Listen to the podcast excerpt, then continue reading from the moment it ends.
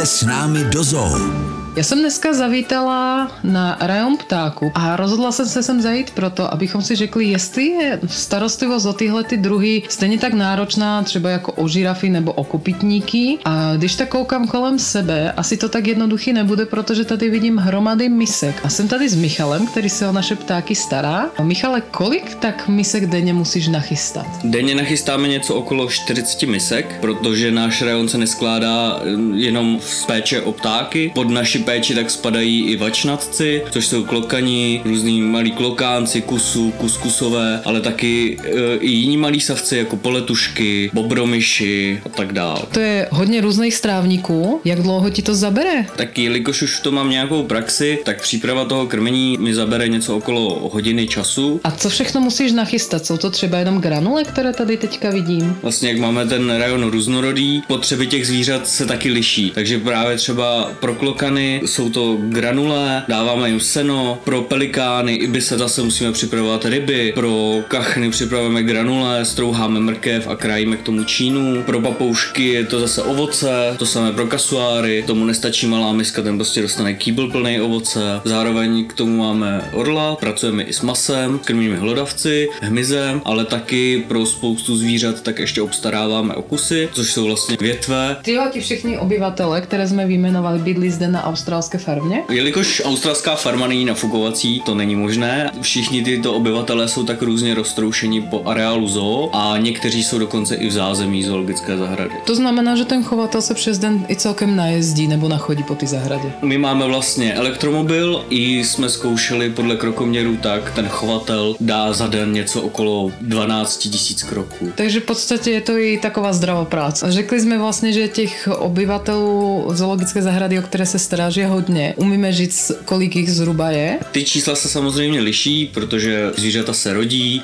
umírají, některá zvířata odjíždí do jiných institucí, některá zase přijíždějí k nám. Teďka momentálně je to okolo 110 ptáků, zhruba stovka malých savců, vačnatců. Říkali jsme, že se staráš od malých papoušků až po velké klokany. Je v tom teda nějaký rozdíl, jak se o ně staráš? Ty základní věci, jako výměna vody, krmení čištění, vyčištění té expozice od trusu a jiných nečistot vlastně probíhá v principu všude stejně a akorát záleží na přístupu k těm zvířatům. Samozřejmě máme tu zvířata, jako je kasuár. Ke kasuárovi my nepřistupujeme jako na kontakt, na rozdíl třeba od klokanů, tam se nemusíme bát přijít k ním přímo do výběhu. Na jednu stranu ta práce chovatele zní moc hezky, ale ona asi nebude až tak růžová, jak si možná mnozí návštěvníci myslí. Ono spoustu návštěvníků si myslí, myslí, že práce se zvířaty je, že mm, zvířátka nakrmíme pak se tady s něma mazlíme nebo to, ale ono to tak opravdu není. V podstatě ráno, když přijdeme a začneme krmit, kontrolovat ty zvířata a všechno, tak